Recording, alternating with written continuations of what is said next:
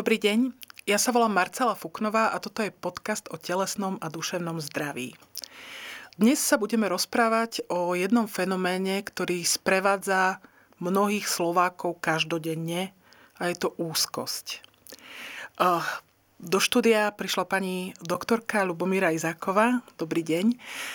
Pani doktorka, je to naozaj tak, že uh, je tá úzkosť skutočne pre nás každodenná? Dnes je práve taký deň, kedy uh, Vladimír Putin vyhlásil mobilizáciu. Uh, spoločenská situácia nie je dobrá, máme za sebou pandémiu. Ako sú na tom Slováci s úzkosťou? Dobrý deň, ďakujem za pozvanie.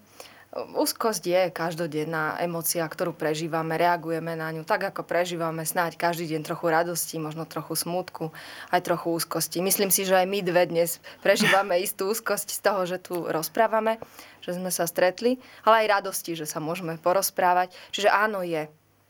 Problémom je, keď prerastá do takých rozmerov, že nám komplikuje život tak veľmi, že nám znemožňuje fungovanie. Hej.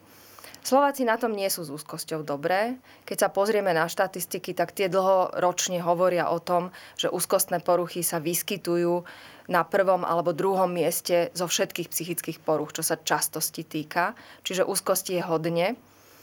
Ehm, keď sa pozrieme na výsledky posledných výskumov, tak vidíme, že úzkosť narastá vo svetovej populácii mm. v súvislosti s pandémiou, už aj s tým, čo ste spomenuli, s tým vojnovým konfliktom. Takže áno, úzkosť má zelenú v týchto dňoch. Um, isto, kto čítal dnes noviny, tak vie, čo je to úzkosť. Že to bola tá prvá emocia, keď započul správu, prečítal si správu, ktorú ste spomenuli. Takže um, máte pravdu, je, je to každodenná emocia, je častá, v týchto dňoch častejšia. Čo je alarmujúce, že mnohí ľudia s úzkosťou bojujú a pritom ako si neuvedomovali, že to je boj, ktorý je pre nich náročný, môže sa ešte zhoršiť a pritom existuje pomoc. Pani docentka, pani profesorka Bražinová robila taký prieskum, štatistický odhad, koľko ľudí, ktorí trpia úzkosťou, ktorá už dosahuje problém, ktorý by sa dal riešiť, liečiť, eh, sa nelieči. A z tohoto jej výskumu vyplynulo, že viac ako 80% ľudí, ktorí trpia úzkosťou, nevyhľadá odbornú pomoc. To musí byť ale naozaj náročné, nevyhľadať e, odbornú pomoc, keď človeku tá úzkosť zasahuje do života. Ako to vyzerá, keď tá úzkosť je už chorobná, keď je to niečo, čo ten človek nezvláda? Ako to vyzerá vtedy? Úzkosť je v prvom rade emócia, čiže mám zlý pocit, hej, má, mám strach, mám, bojím sa. Aj keď odborná literatúra od, odlišuje úzkosť od strachu, hej, podľa toho, či viem, čoho sa bojím, alebo je to taká všeobjímajúca um, emócia. Ale keď sa to začne prejavovať aj takými, nazývame to vegetatívnymi príznakmi, to znamená, že začnem sa triasť, mám chladné ruky, um, potím sa, hej, buší mi srdce, mám pocit, mám hnačku, hej, Čiže má taký telesný prejav, ktorý je viditeľný. Ak, ak sa bojí, mám úzkosť a tento prejav ma sprevádza uvedomujem si, že to na mne vidieť, že si ľudia uvedomujú, že mi niečo je, tak tá úzkosť ešte dostane viacej zelenú. Hej. A to ďalšie, čo nadvezuje, to si možno ani neuvedomujeme, ale všetci to robíme, je vyhýbavé správanie. To znamená, vyhýbam sa situáciám, v ktorých tú úzkosť cítim. Čiže pomaly prestávam robiť to, čo mi možno predtým prinášalo radosť, to, čo bolo pre mňa bežné, to, čo život odo mňa vyžaduje, aby som bežne robila, pretože po tej ulici neprejdem, toho človeka nestretnem, do tej situácie sa už nedostanem, lebo viem, že to bude nepríjemné. Čiže také vypnutie správy je ešte tá najmenej škodlivá záležitosť v tomto prípade, že sa človek bráni prílivu tých stresujúcich správ zvonka. Áno, to môže ale aj protektívne zapôsobiť, mm. ale mám pacientov, ktorí napríklad e, nie sú ochotní prejsť nejakou ulicou, ktorá je najbližšie k ich bydlisku a chodia oveľa dlhšou ulicou, lebo tam zažívajú nepríjemný mhm. pocit a predlžím to cestu z práce alebo do práce hej, a nesadnú si za volant a podobné e, príznaky. Čiže to vyhýbavé správanie je tiež niečo, čo s tou úzkosťou veľmi intenzívne súvisí a čo robím protektívne, chránim sa, ale mi to znemožňuje fungovať normálne, tak ako som zvyknutý. A toto pri úzkostných poruchách je jeden z príznakov. Keď hovoríme o úzkostných poruchách a úzkosti, je medzi týmito dvoma stavmi nejaký rozdiel, lebo sú udalosti, ktoré spúšťajú, spúšťajú úzkosti úplne prirodzene. Napríklad, neviem, niekto sa rozvádza, má chore dieťa, niečo sa mu nevydarí, je v nejakej nepríjemnej situácii. To je asi bežné, možno aj to, že sa človek nevyspí. Ale kedy by už človek si mal povedať, že toto už nie je v poriadku, mal by som s tým niečo robiť? Keď tie príznaky narúšajú jeho fungovanie v tom zmysle, viete, že nevyspím sa jednu noc, druhú noc, viem, že veľa rozmýšľam, že mi ne, zlé myšlienky nedovolia zaspať, poriadku, dospím to tú tretiu noc. Ale keď ja to už ani tú tretiu noc nedospím a už cítim, že mám aj deficit spánku a nedokážem fungovať, nedokážem sa sústrediť na prácu, toto je ten dôvod. Kedy už treba hľadať pomoc. Čakať, že to samo prejde a jedným dňom proste zázračne zaspím a celý problém bude preč. Poznáte ten pocit, že večer si idete ľahnúť a nespíte dobre a ďalšiu noc si lahnete a napadne vám, čo keď nebudem dobre spať. A ten pocit a tá myšlienka zostáva v hlave a nedovolí vám zaspať. Už sa bojím, že sa budem báť. A, nezaspím a tým pádom som hore a toto sa fixuje.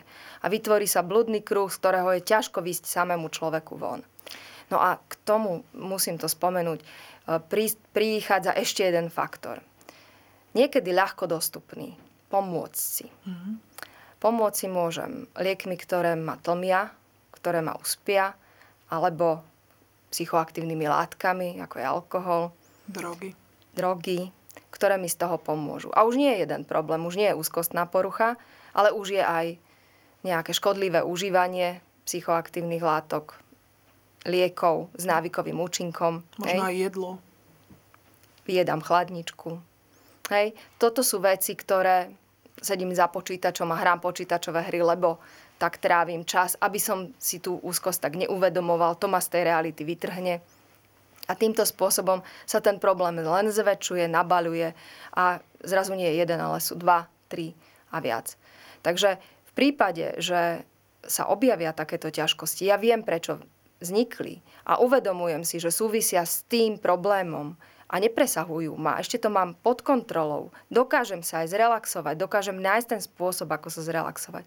Povedzme, stačí trošku vypnúť, nájsť také aktivity, ktoré ma harmonizujú, nájsť blízku dušu, s ktorou sa vyrozprávam. Hej? A cítim, že zo mňa to opadá, je mi ľahšie. Nehovoríme o tom, že by sme museli hľadať profesionála. Ale keď toto všetko skúsim a nejde to a už cítim, že to zasahuje do fungovania, tak je určite ľahšie a jednoduchšie vyhľadať pomoc, ako si povedať, že a ešte to skúsim a vydržím a budem sa nútiť, lebo sa to prepne teda zintenzívni e, do tej psychickej poruchy, ktorá už potrebuje svoju liečbu. Mnohí ľudia sa ma pýtajú, viete, že a komu, koho mám hľadať? Akého profesionála? Kto je ten profesionál? Ja nechcem hneď ísť k psychiatrovi. Mm tak e, viete, prvý ten, kto nám stojí najbližšie, je všeobecný lekár. To je človek, ktorý môže predpísať odborník, hej, lekár, ktorý vás pozná väčšinou, pozná vašu anamnézu, pozná vašu históriu, vie o vás veľa, vie pochopiť ten problém, v ktorom sa práve teraz nachádzate, vie si aj vyhodnotiť, či súvisí váš stav s tým problémom, ktorý pomenúvate. E, možno trošku odbočím, ale my ľudia tak radi hľadáme vynika. Keď mi je horšie, tak nájdem niečo. To som ochorel preto, lebo mám toho veľa v práci a zažíval som stres. Hej, a pritom to tak vôbec nemusí byť, je to len zhoda okolností. Takže všeobecný lekár um, toto vie vyhodnotiť.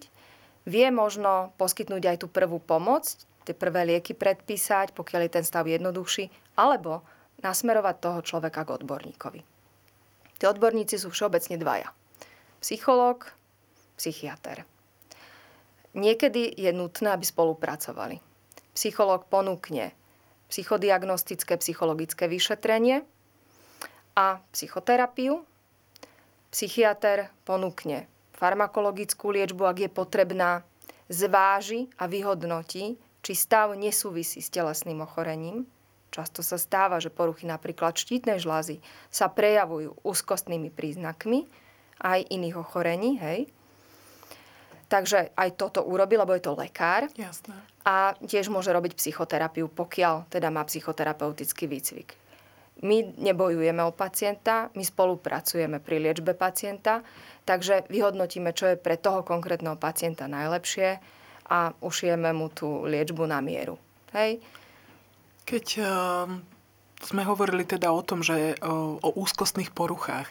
Niekedy sa možno stáva, že tí ľudia si ani neuvedomujú, že to, čo sa im deje, je úzkostná porucha, že je to úzkosť. Ja som sa stretla s viacerými ľuďmi, ktorí mi opisovali stavy, že mali pocit, že budú mať infarkt, že im buchalo srdce, že proste bolo im navracanie, mali skutočne pocit, že zomrú, že zomierajú alebo že sa zbláznia. Naozaj až takéto vážne stavy. A pritom si neuvedomovali, že to, čo je za tým, je skutočne, je skutočne úzkosť.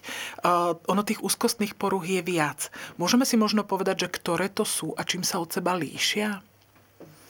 Toto, čo ste po, pomenovali, e, často prebieha v takých atakoch. Uh-huh. Hej? Voláme ich, že panické ataky a sú súčasťou panickej poruchy. Medzi nimi je človek v podstate v poriadku, ale má príznaky takého anticipačného, anticipačných obav, strachu z toho, že sa objaví ten mhm. záchvat.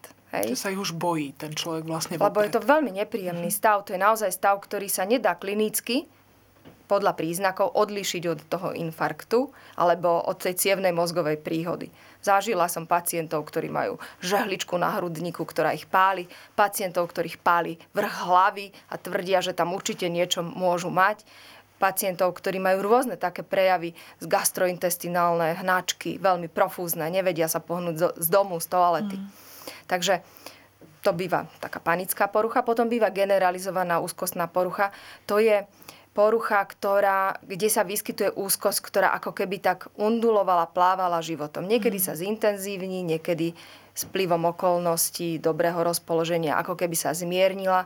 Málo kedy mizne úplne, tá pohotovosť je, ale ona je stále ako keby prítomná. K úzkostným poruchám patrí aj taká, že zmiešaná, úzkostne depresívna porucha, kedy sú prítomné aj depresívne príznaky. Ďalším takým príkladom je posttraumatická stresová porucha, ktorá sa môže objaviť po prežití závažnej traumy, alebo ešte pred ňou to môže byť adaptačná porucha, kedy v podstate sa adaptujeme na novú životnú situáciu, rozvod, nové ochorenie, ktoré mi diagnostikovali a podobne.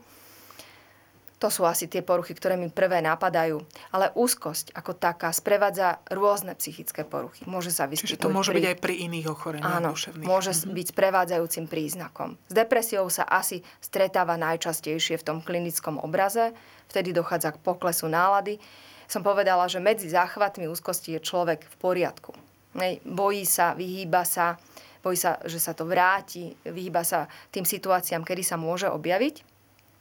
Ale keď je prímes aj depresívnej symptomatiky, vtedy má skleslú náladu, nevie sa potešiť, môže mať také ranné pesimáže, ráno, keď sa budí, mu je najhoršie, k večeru sa ten stav prejasňuje, dúfa, že sa to už nikdy nevráti a opäť je to ráno tu, e, skrátený spánok, takže dobre zaspím, sa teším, že som unavený, lahnem si, zaspím a o druhej, o tretej lastovičky už čvirikajú, už som zobudený a vtedy tá černota, to ťažké príde.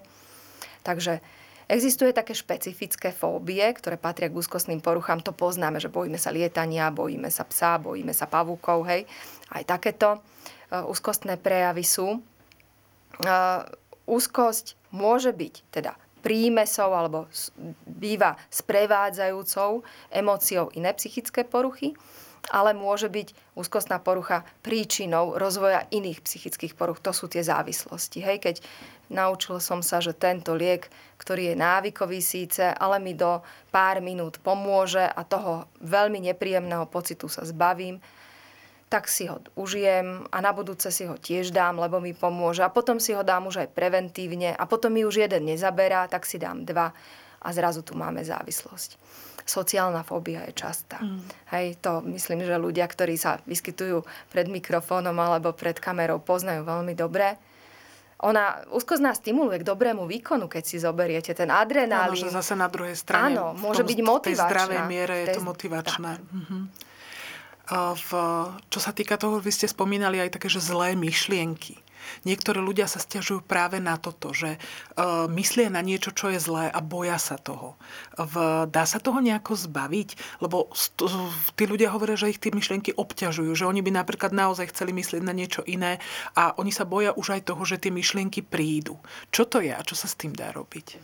Môže to byť súčasťou mm. aj iných ochorení, ako sú úzkostné poruchy, ale je to niečo ako s tým spánkom. Hej? Že už viem, že keď si lahnem do tej postele, tak asi nezaspím a bojím sa, že nezaspím a už intenzívne myslím na to, že nezaspím a ne- nedovolí mi ten pocit zaspať. Hej?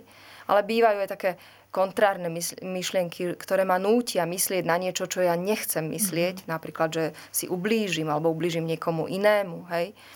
Sa stane niečo zlé tieto môžu byť súčasťou napríklad depresívnych porúch. Mm-hmm. Hej. Až niekedy majú takú, že bludnú hĺbku, že by sme povedali, že sú neracionálne, ale sú tak evidentné, že ich nedá, nie je možné logicky vysvetliť. Pani e, doktorka, môžu mať ľudia, ktorí majú e, túto úzkosť, dajme tomu neliečenú, môžu mať vyššiu pohotovosť k samovražde, k samovražednému konaniu? Úzkostní ľudia sa väčšinou smrti boja. Hmm. Hej. To tak všeobecne platí. Depresívni ľudia majú sklon páchať mm-hmm. samovraždu.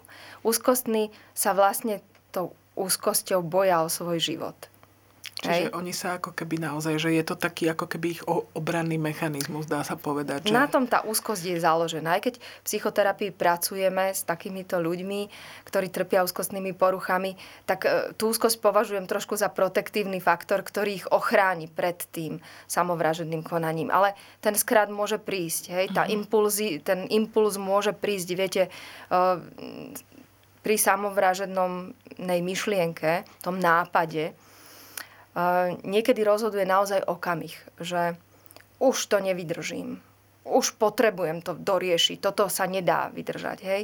A vtedy prichádza taký náhly impuls, skratové konanie, nevyhodnotím. E, veľmi veľa e, samovrážd e, by bolo odkloniteľných, keby v tú pravú chvíľu prišla iná ponuka keby to niekto vlastne vtedy pri tom človeku bol a nejak mu pomohol to vyriešiť. Niekedy stačí tabulka, že sú miesta na železniciach, ktoré sa nazývajú, že miesta samovrahov. Keby ste sa pozreli na železnice Slovenskej republiky, mali by sme tú mapu a mali by sme na nej zakreslené miesta, kde kedy niekto spáchal samovraždu.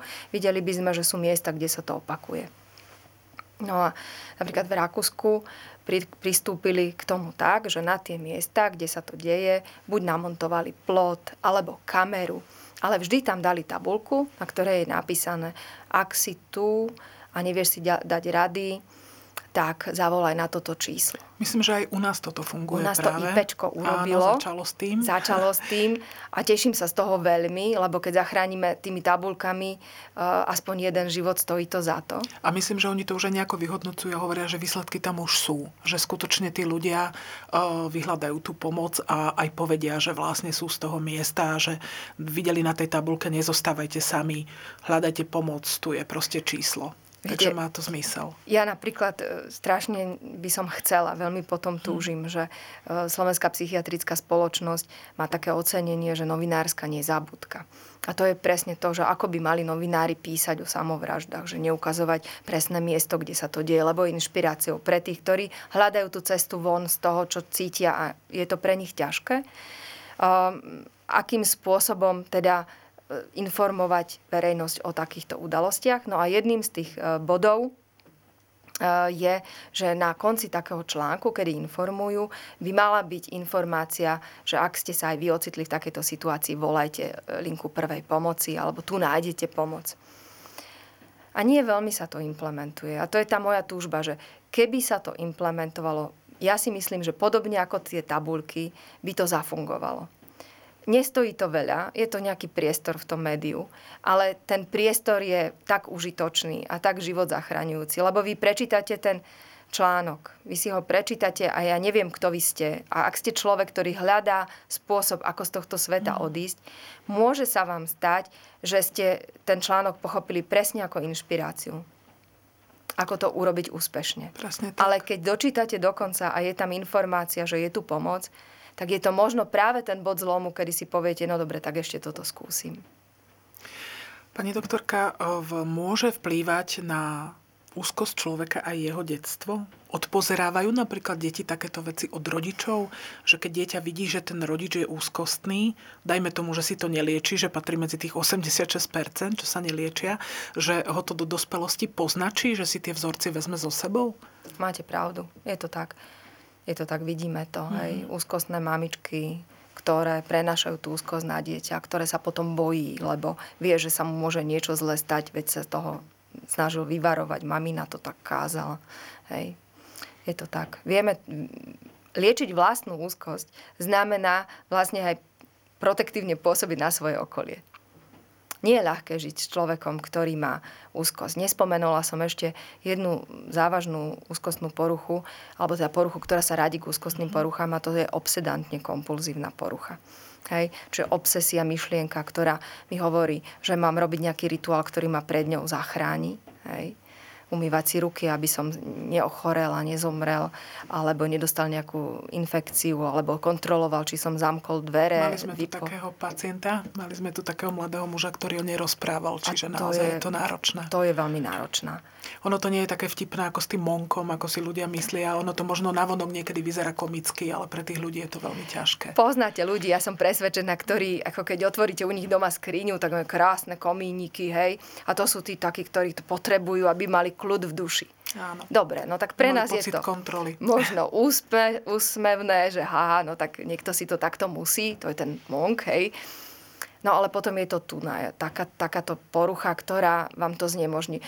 Liečila som raz jednu pani učiteľku, ktorá dostala cudzích jazykov a dostala učebňu až na najvyššom poschodí výškovej budovy. Mhm. A pre ňu bolo teda takouto obsesiou, či zamkla dvere na tej učebni, aby ju nevykradli. Sa nachodila. Nachodila sa po tých mm. schodoch. Až tak, že tam raz odpadla a ju doviezli na internú kliniku kde rozmýšľali nad poruchou príjmu potravy, nad mentálnou anorexiou, bola štihlučka, tie schody tomu pomohli a zavolali psychiatra, aby teda urobil konziliárne vyšetrenie, či sa nejedná o poruchu príjmu potravy a zistila sa obsedantne kompulzívna porucha. Ona sa prvýkrát v živote dozvedela, že trpí takouto poruchou, mm. že je to porucha liečiteľná a bola neskutočne vďačná, ako sme jej pomohli žiť jej život, ako jej stúpla kvalita života, keď tie príznaky dokázala mať pod kontrolou.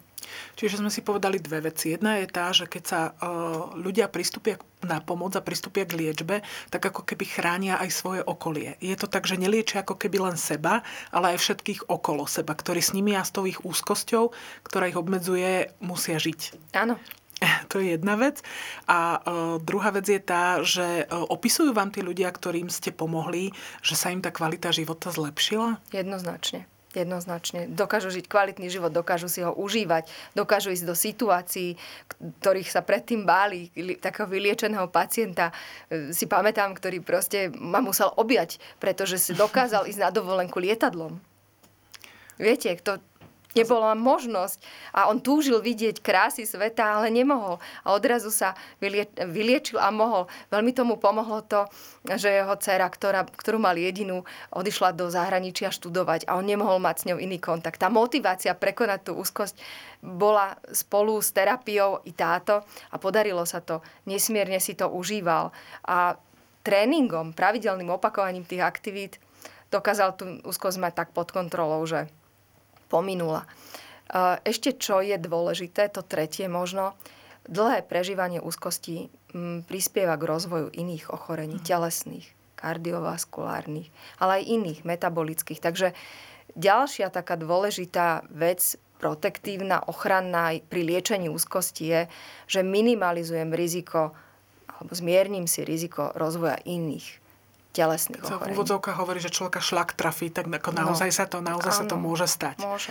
Že skutočne, keď si človek tú úzkosť nelieči a dlhodobo si ju pestuje v úvodzovkách a žije s ňou, tak mu to zhorší kardiovaskulárne zdravie a tak ďalej. Ja, je naozaj viacero štúdí, ktoré to popisujú. Tento. Lekári RZP, oni hovoria, že viete, výjazdy k tým pacientom, ktorí majú panické mm. ataky, ktoré pripomínajú infarkt, sú pomerne v niektorých obdobiach časté.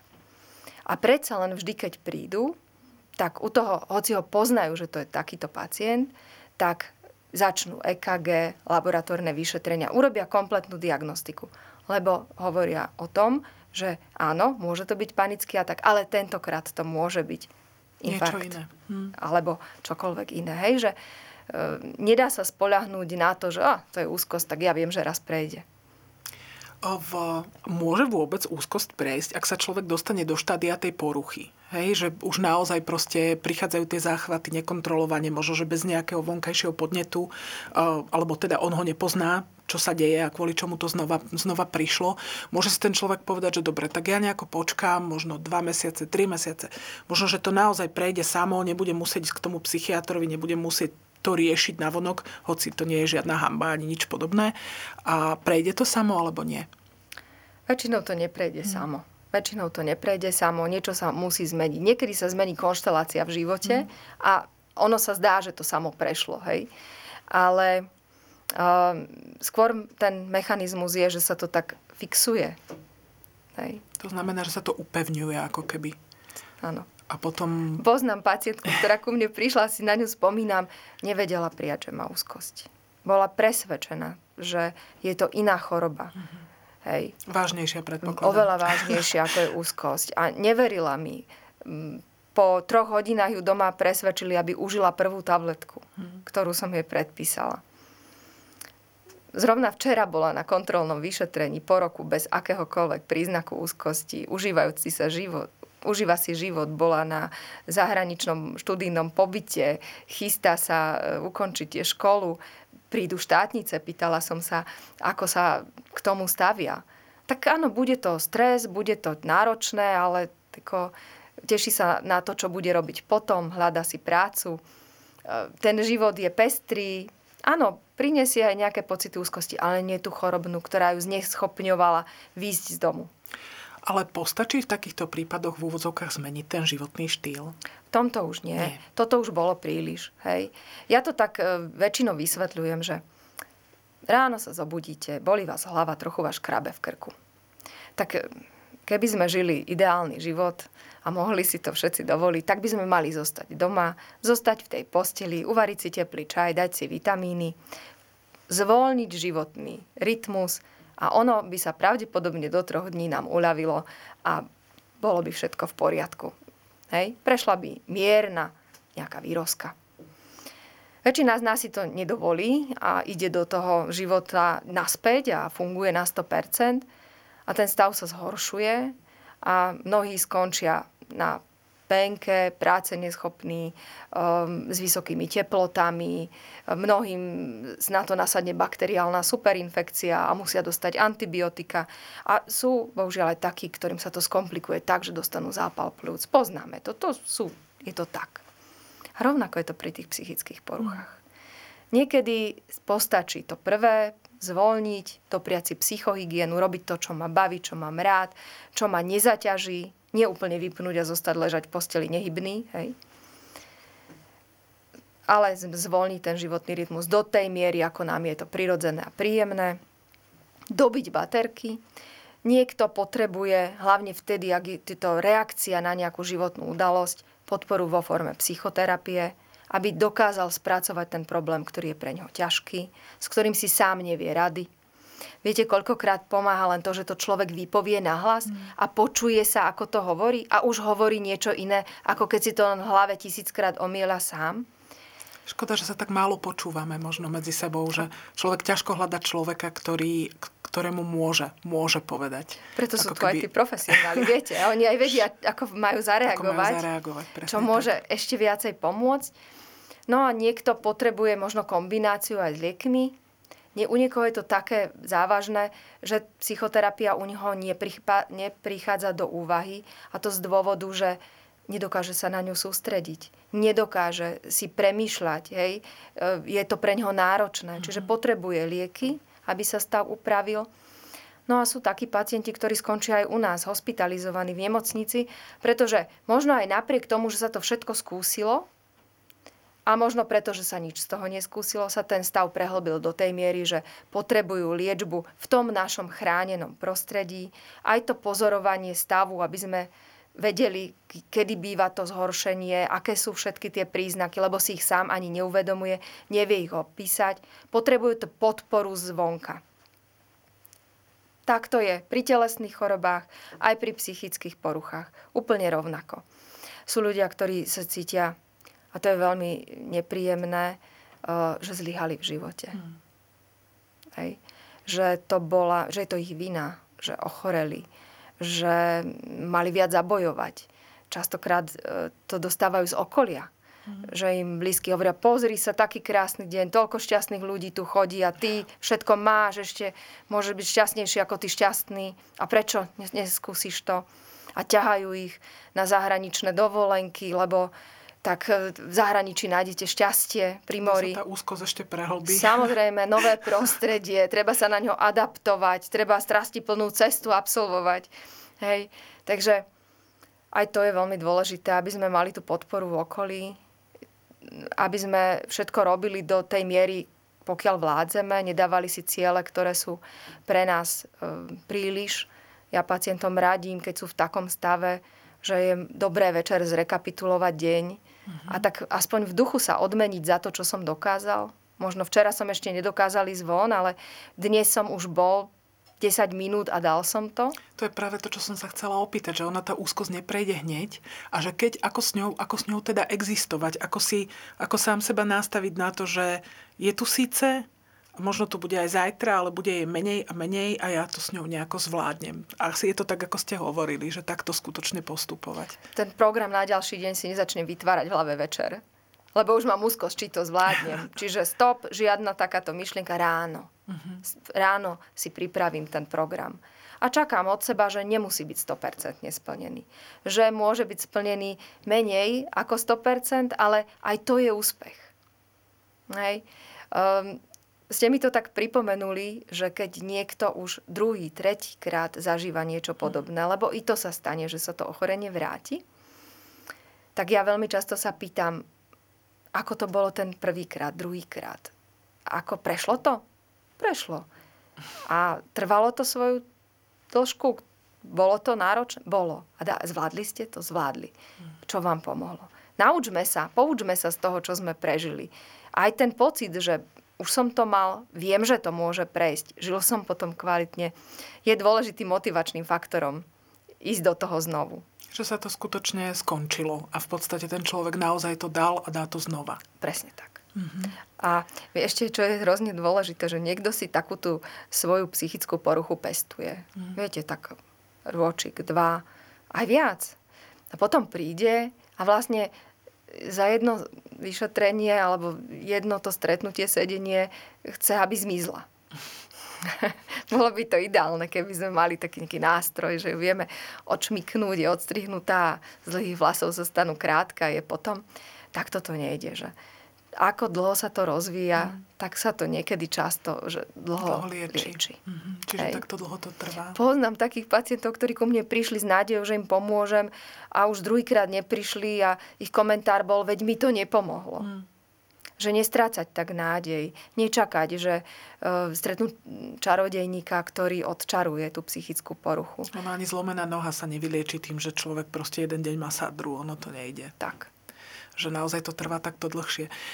To sú také veci, e, toto, ktoré teda môžeme pre seba urobiť, ale sú veci, ktoré nás ovplyvňujú bez ohľadu na to, či chceme alebo nechceme. Sú to naozaj tie svetové udalosti, ktoré sa dejú a ktoré skutočne e, vzbudzujú úzkosť. Sú naozaj ako mm, niekedy desivé. V, čo môžeme možno robiť s týmto? To je tá psychohygiena. To je mm. takéto jednoduché slovo a veľmi ťažké, ako ho naplniť, pretože každý z nás má taký vlastný recept, ktorý vyžaduje istú energiu, aby sme spoznali. Čiže je to to nezabúdať na seba, venovať sa aktivitám, ktoré ma harmonizujú, ktoré mi robia dobre nezabúdať. Viete, koľkokrát sa pýtam pacienta, a čo v živote vám robí radosť? Čo vás poteší? Kedy sa vám uľaví? A teraz mi povedia, viete čo, ja som voľa, kedy chodil na plaváreň dvakrát do týždňa a to ma tak držalo. A mhm. kedy ste naposledy bol na tej plavárni? Tak 2-3 roky dozadu. Tak poďme na tú plávareň, skúsme to. Netreba hneď 2-3 krát do týždňa, možno raz hej, aby som to zvládol. A potom prídu a povedia, viete čo, bol som, bol som na prechádzke v lese, bol som e, s kamarátmi si posedieť, bolo to ťažké odhodlať sa, ale mne to, naozaj mi to urobilo dobre. Tá hlava, čo ma tak bolela z, tej, z toho nápetia, odrazu povolila. Večer som mal príjemný. Takže venovať sa, aj keď som zdravý, nič mi nie je, takýmto aktivitám, e, možno ľudia, ktorí pracujú fyzicky, by mohli zvážiť nejakú činnosť, takú tú duševnú, hej, pozrieť si dobrý film, stretnúť sa s kamarátmi. Hej. Tí, ktorí pracujú sedavo, tak zase trošku fyzickej aktivity zaradiť do toho života. Mm, je dôležité, aby sme pestovali medziludské vzťahy. Je hrozne dôležité, aby sme v živote všetko nevsadili na jednu kartu. Mm. Pretože keď vám tú kartu niekto odnesie, zoberie, stratíte ju z nejaké nejakého dôvodu život prinesie, tak tá druhá, tretia karta sa stávajú strašne dôležité. To znamená, že naozaj mať, mať viacero, mať sieť, mať viacero ľudí, viacero aktivít a viacero ako keby tých životných ciest. Čiže keď tá jedna proste nejakým spôsobom sa zahatá, aby sme v podstate mali kam. Taký katalóg toho, čo mi pomôže. Aj tým úzkostným pacientom radím vytvoriť si taký katalóg toho, čo mi pomáha. Mm-hmm. Napríklad, keď nemôžem zaspať, hej, tak robím niečo, čo mi pomôže zaspať. A ja viem, že už toto je, identifikujem to, poznám to vo svojom živote. E, nemusí to za, zabrať vždy, ale keď mám ten katalóg, môžem si vyberať. Čiže aj v tom našom živote človeka, ktorý žije ho bez chorobnej úzkosti, je dôležité, aby sme mali teda takéto aktivity, aby sme rozvíjali to svoje psychično, aby nám bolo v živote dobre, aby sme si dokázali užiť. Nečakať od seba, keď sa nám stane niečo zlé, že na druhý deň budem plne funkčný, veselý, užívajúci si život, plne fungujúci, ale dovoliť si aj smútiť, aj, aj um, trúchliť, mať čas na pozitívne zážitky, hej, že o niečo sa veľmi snažíme, podarí sa nám to. A čo? Povieme si super a ideme ďalej. Tak to nejako osláviť. Neoslávime to dostatočne. Je to tak? My skôr možno rozoberáme tie zlé veci v našich životoch mm. a tie zlyhania a možno práve tie dobré a to, čo sa nám podarilo menej. Možno, že aj u nás je to nejako možno dané aj tou um, celkovou tým nastavením spoločnosti. Pani doktorka, v poslednom čase uh, sú na to aj výskumy, uh, stúpli úzkostné poruchy, aj úzkostné prežívanie u mladých ľudí. Uh, v, ak má rodič pocit, že jeho dieťa takýmto niečím trpí, tínedžer, v, môže, môže ten rodič niečo urobiť, alebo čo by mal urobiť? Máte pravdu. Naozaj tá najmladšia generácia má najviac tých pandemických úzkostí, depresí. Ukazuje sa to, tých symptómov je tam veľa. Hovorí sa o tom, že nemajú ten príklad v živote, mm. ako riešiť tie ťažké situácie. Mnoho sme možno aj my ako rodičia urobili zlého, že a v tom najlepšom motíve sme to urobili, hej. Snahe ochrániť deti, snahe nezaťažiť im, zjednodušiť im život, aby to bolo ľahšie. Ale tým pádom nemajú tie zbranie, ako proti tomu ťažkému bojovať a to na nich doľahlo decka, ktoré chodili do školy a boli na internáte, žili si už slobodný život, zrazu zostali v pandémii doma, e, museli pricestovať z internátu do, do svojej rodiny, už neboli zvyknutí s nimi žiť, zase si nastavovali pravidlá fungovania. Takže áno, je to mladá generácia, kde sa to vyskytuje, ale sú to aj malé deti, hej, nemusíme hovoriť len o tínedžeroch už, alebo mladých dospelých. Uh, to, čo je veľmi dôležité, je, aby deti cítili doma oporu a podporu. Nie, aby sme za nich riešili, ale možno im ukázali, ako sa to dá riešiť. Aby sme s nimi rozprávali. Len si uvedome, koľkokrát sa pýtame, ako sa máš a nečakáme na odpoveď. Mm. Čo bolo v škole a nečakáme na odpoveď, už rozmýšľame, riešime niečo iné.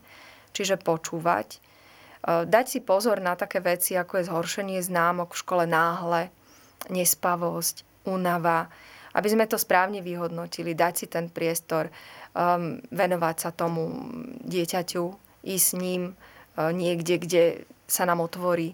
Uh, na tínedžerov ťažko zatlačíte, že sa s nimi chcete rozprávať. Oni, keď sa s vami rozprávať nechcú, tak dosiahnete len opačný efekt. Ale sú chvíle, kedy to príde, tak si ich naozaj vypočuť, snažiť sa ich podporiť a ukázať im, ako sa to dá zvládnuť spoločnými aktivitami. To spoločné jedlo mm, sa veľmi tak glorifikuje a je, je prečo to glorifikovať. To sú tie chvíle, kedy sa tá rodina stretne pokope, kedy sa tie vzťahy utužujú. Žijem s takými dvomi tínedžermi a musím povedať, že sú tie nároky na nich veľké. Uh-huh. Museli sa prispôsobiť novým situáciám v živote, takým, o ktorých sme ani my nevedeli, ako sa riešia ale um, boli aj obdobia, kedy sa im nechcelo rozprávať, ale vždy sa nájdú aj také obdobia, kedy sa ten rozhovor dá nadviazať, čiže vedieť o ich prežívaní. A keď je to prežívanie ťažké, tak buď zaradiť tie aktivity, ktoré sú tie harmonizujúce, prežiť spolu nejaký pozitívny zážitok, počúvať ich, reagovať na to. A keď to presiahne, sa nám zdá, že to presiahne tú mieru, kedy ešte vieme my ponúknuť nejaké riešenie, tak vyhľadať toho profesionála, nerobiť z toho tabu, podporiť. Hej, rozhovor s psychológom neboli, s psychiatrom neboli. Je to otvorený rozhovor o tom, čo vás trápi s človekom, ktorý tomu rozumie. Že koľkokrát, keď položíte tú správnu otázku, tak na druhej strane vidíte až ohniček v očiach, že ako to vy viete. Že sa tam zažalo. Hej, že zrazu sme na jednej vlne a to ubezpečenie, že nie si sám, toto je niečo, čo ja poznám, čo sa dá liečiť, to býva dôležité. Že ten človek vlastne ako keby ho opustí ten strach z toho, že je to niečo, čo sa nedá riešiť. Áno, a že sa to týka iba jeho. A že je to jeho vina, alebo niekde zlyhal. Hej, ale je to ochorenie ako každé iné. Dá sa s tým, dá sa s tým fungovať, dá sa, to, dá sa to vyliečiť, dá sa to vyriešiť. Pani doktorka, ja vám veľmi pekne ďakujem za, za stretnutie a za zaujímavé rozprávanie a nám všetkým želám, aby sme si do, dovolili možno aj spomaliť, zvolniť a naozaj venovať sa aj tej psychohygiene a starať sa o seba. Ja veľmi pekne ďakujem za pozvanie a verím, že keď si niekto, kto nás počúva, aspoň jeden človek, dneska urobí nejaký príjemný zážitok, zariadi si ho, bude mu krajšie na svete, tak to malo zmysel a význam. Ďakujem. Ďakujem pekne aj ja ešte raz. Thank you.